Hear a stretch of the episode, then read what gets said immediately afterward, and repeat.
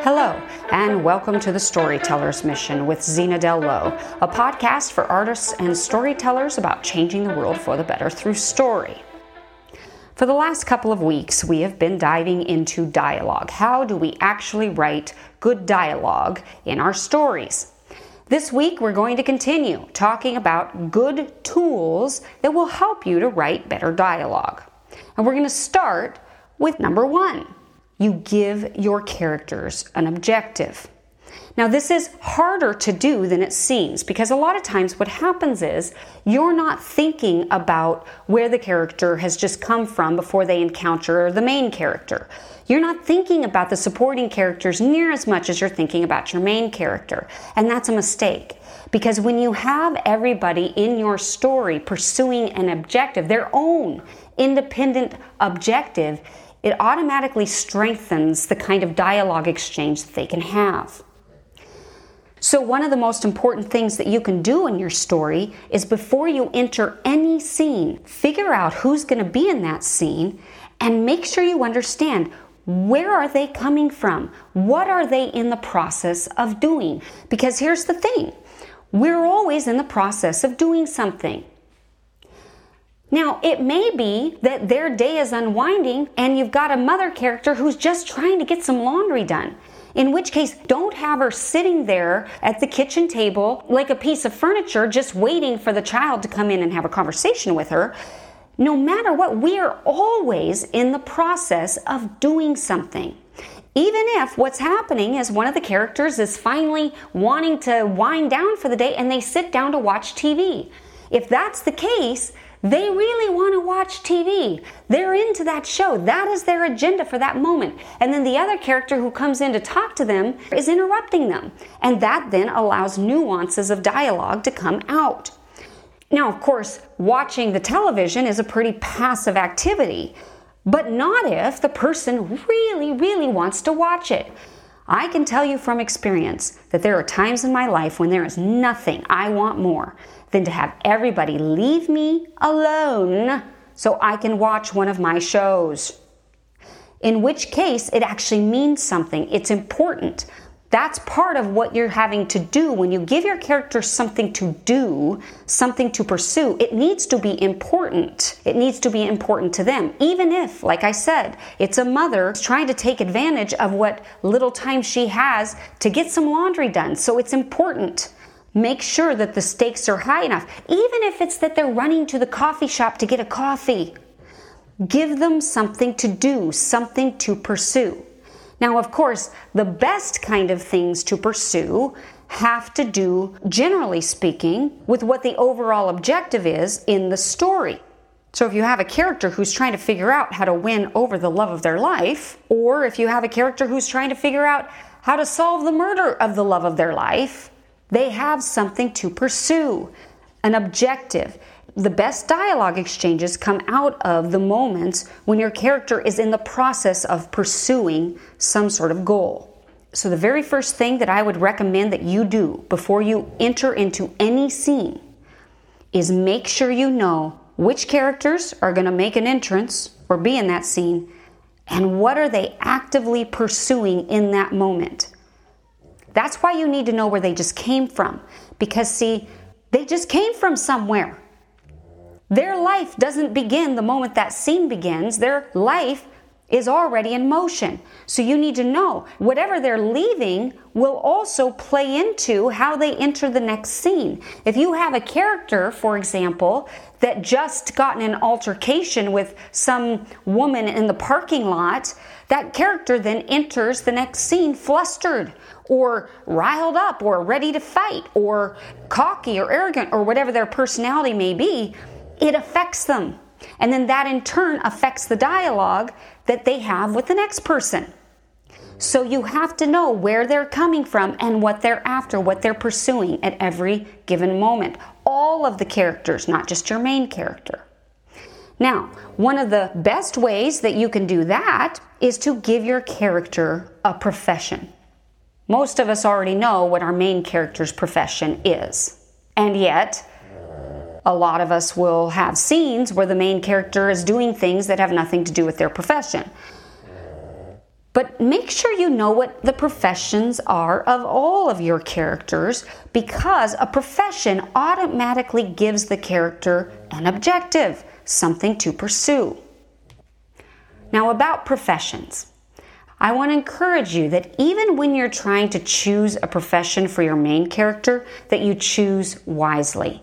Generally, you want to give your character a profession that is active and that requires personal interaction with other characters. For example, you don't see a lot of accountants because it's not a very active profession. The other profession that you want to try to avoid in general, but which a lot of writers end up using because we write what we know, but typically speaking, you don't want your main character to be a writer unless they happen to be a journalist. Why?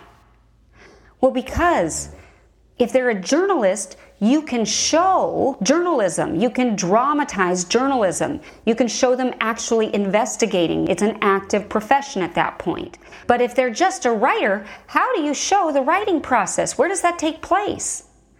It takes place in the writer's head. A lot of times you will see films that try to dramatize the profession of writing and sometimes it's just awkward. You end up having these cliche scenes of the writer sitting there with the blank page, and there's a pile of trash next to the garbage can of all the stuff they've started writing and they've thrown it. There's even a film with Jane Fonda where they took it one step further, and instead of just throwing the piece of paper to show that she doesn't have anything to write, she gets up and actually throws her typewriter out the window. That's how they have to dramatize it, but that's cliche at this point. So, typically speaking, believe it or not, you don't want characters who are writers. Notice in the TV series Castle with Nathan Fillion. All right, he plays a writer. But guess what? We never actually see him do any writing. Part of that is because he's a mystery writer, and so he's constantly investigating crimes. But he also has gotten himself this sweet gig following around Beckett and working with the police to help solve murders. So that's what we actually see. So, yeah, he's a writer, but is he?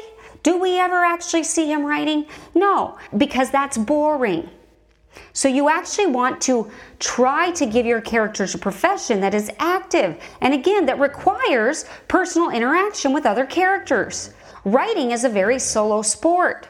It's not very interactive. And there are a lot of other types of professions that you typically want to avoid. Now, there's also a problem in novels because the emphasis tends to be on perception rather than action. In other words, what novels focus on a lot of times are the observations of the characters rather than the behaviors of those characters.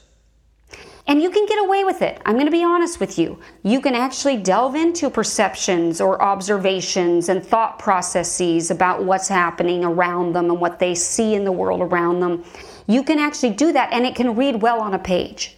But trying to translate a character who spends their time telling the audience his or her perceptions about the world around them or commenting on other characters, trying to take that character and turn them into a dramatic character is difficult.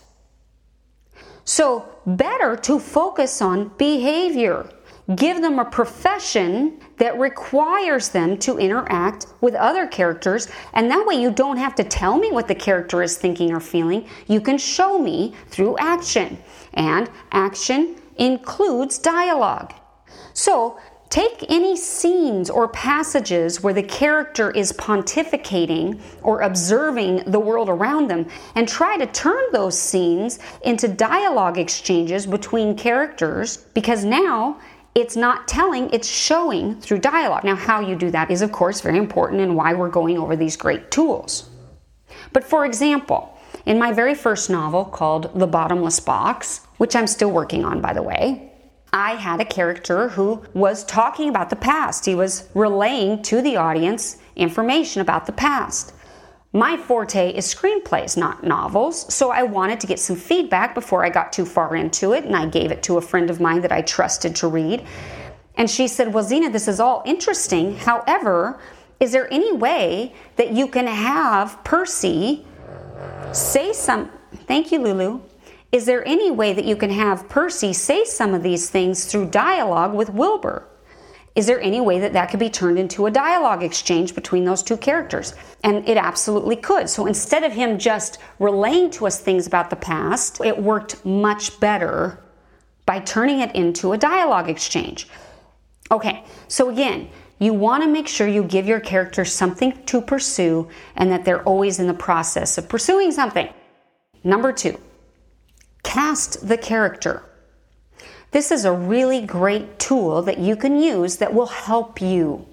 So, you remember when we talked about how you want orchestration? You want every character to sound like themselves. You want them to have a voice that is unique. Well, this is how you can nail the voice or the sound of that particular character. You picture an actor in the role so that you can write specifically for that particular actor.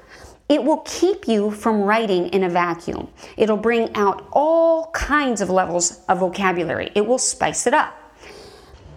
And this is important, especially when you're trying to think through the differences between types of characters. Like, let's say that you have a gangster character. Well, guess what? Al Pacino sounds different from Robert De Niro, who sounds different from Joe Pesci. Now, they could all be mobster types, right? They could all be part of the mob, and yet, depending on who you cast in your head, you're going to write the role slightly different. Same thing if you're trying to write a middle aged, beautiful mother character that's blonde and bubbly. Okay, well, Cameron Diaz sounds different from Drew Barrymore, who sounds different than Gwyneth Paltrow. All three of them, they're kind of the same type, and yet they sound different. So, again, if you know the type of character that they are, you can oftentimes cast the character in your head and write it as if that actor is going to play it. By the way, this is exactly what the author of Gone Girl did when she wrote that book. She pictured Ben Affleck as the main character. And what's fascinating about it is that when it got turned into a movie, guess who they cast? Ben Affleck. And that's who she pictured the whole way through. It helped her to write that character well. Okay, the final tool for today that we're going to talk about is number three act it out actually get up on your feet and improvise the scene. It'll bring out nuances. Also, if you have any actor friends, ask them to act it out. Give them a little blurb about what the scene is about and then say, go for it. But here's the thing you'll notice when you give your actor friends a little blurb, you have to automatically include what each character's objective is. So it will also help you to understand sometimes what the objective really is for your characters. Sometimes that's what's missing, and because you hand it off to actors or try to improv it yourself, you figure out what it is you need to know, where your weaknesses are in terms of your character development. And then you can fill that stuff in and it will automatically bring out nuances. So act it out. Get on your feet. There are so many times when I am driving down the street and I'm having an argument with myself and I'm doing both characters and I'm and I'm doing it back and forth and I'm sure people look over at me and think I'm nuts. But that is oftentimes how I figure out how a conversation should go. I have to hear it out loud, I have to act it out. Sometimes I have to be on my feet and actually move. That's the other advantage to acting it out, is that you're learning what the movements are. You feel it. See, when characters have dialogue exchanges, they're not usually just sitting down talking to each other like talking heads. If you've done your job right, they're in the middle of doing something and because of triggers in the conversation, it causes them to take action. Whether that action is storming towards the door, or throwing a glass, or overturning a chair, or pouring themselves a tall drink. The conversation itself will bring actions on that if you act it out, you will feel it in your body because it will be connected. So that's another reason why you want to try and act it out if you can or have actors who will act it out for you if you can't. Okay, so to recap, then, we've covered three tools today. Number one, give your character something to pursue. Number two, cast the character. And number three, act it out. I want to thank you so much for joining me today. I hope that these tools will be helpful. These are some of my favorite. I use all three of these all the time. I also just wanted to remind you that I am in the process of finishing up my website, www.thestorytellersmission.com, which is going to hopefully be a place for you to go to get resources on how to become experts at this thing called writing. Until then, thank you so much for listening to The Storyteller's Mission with Zena Dell Lowe. May you go forth inspired to change the world for the better through story.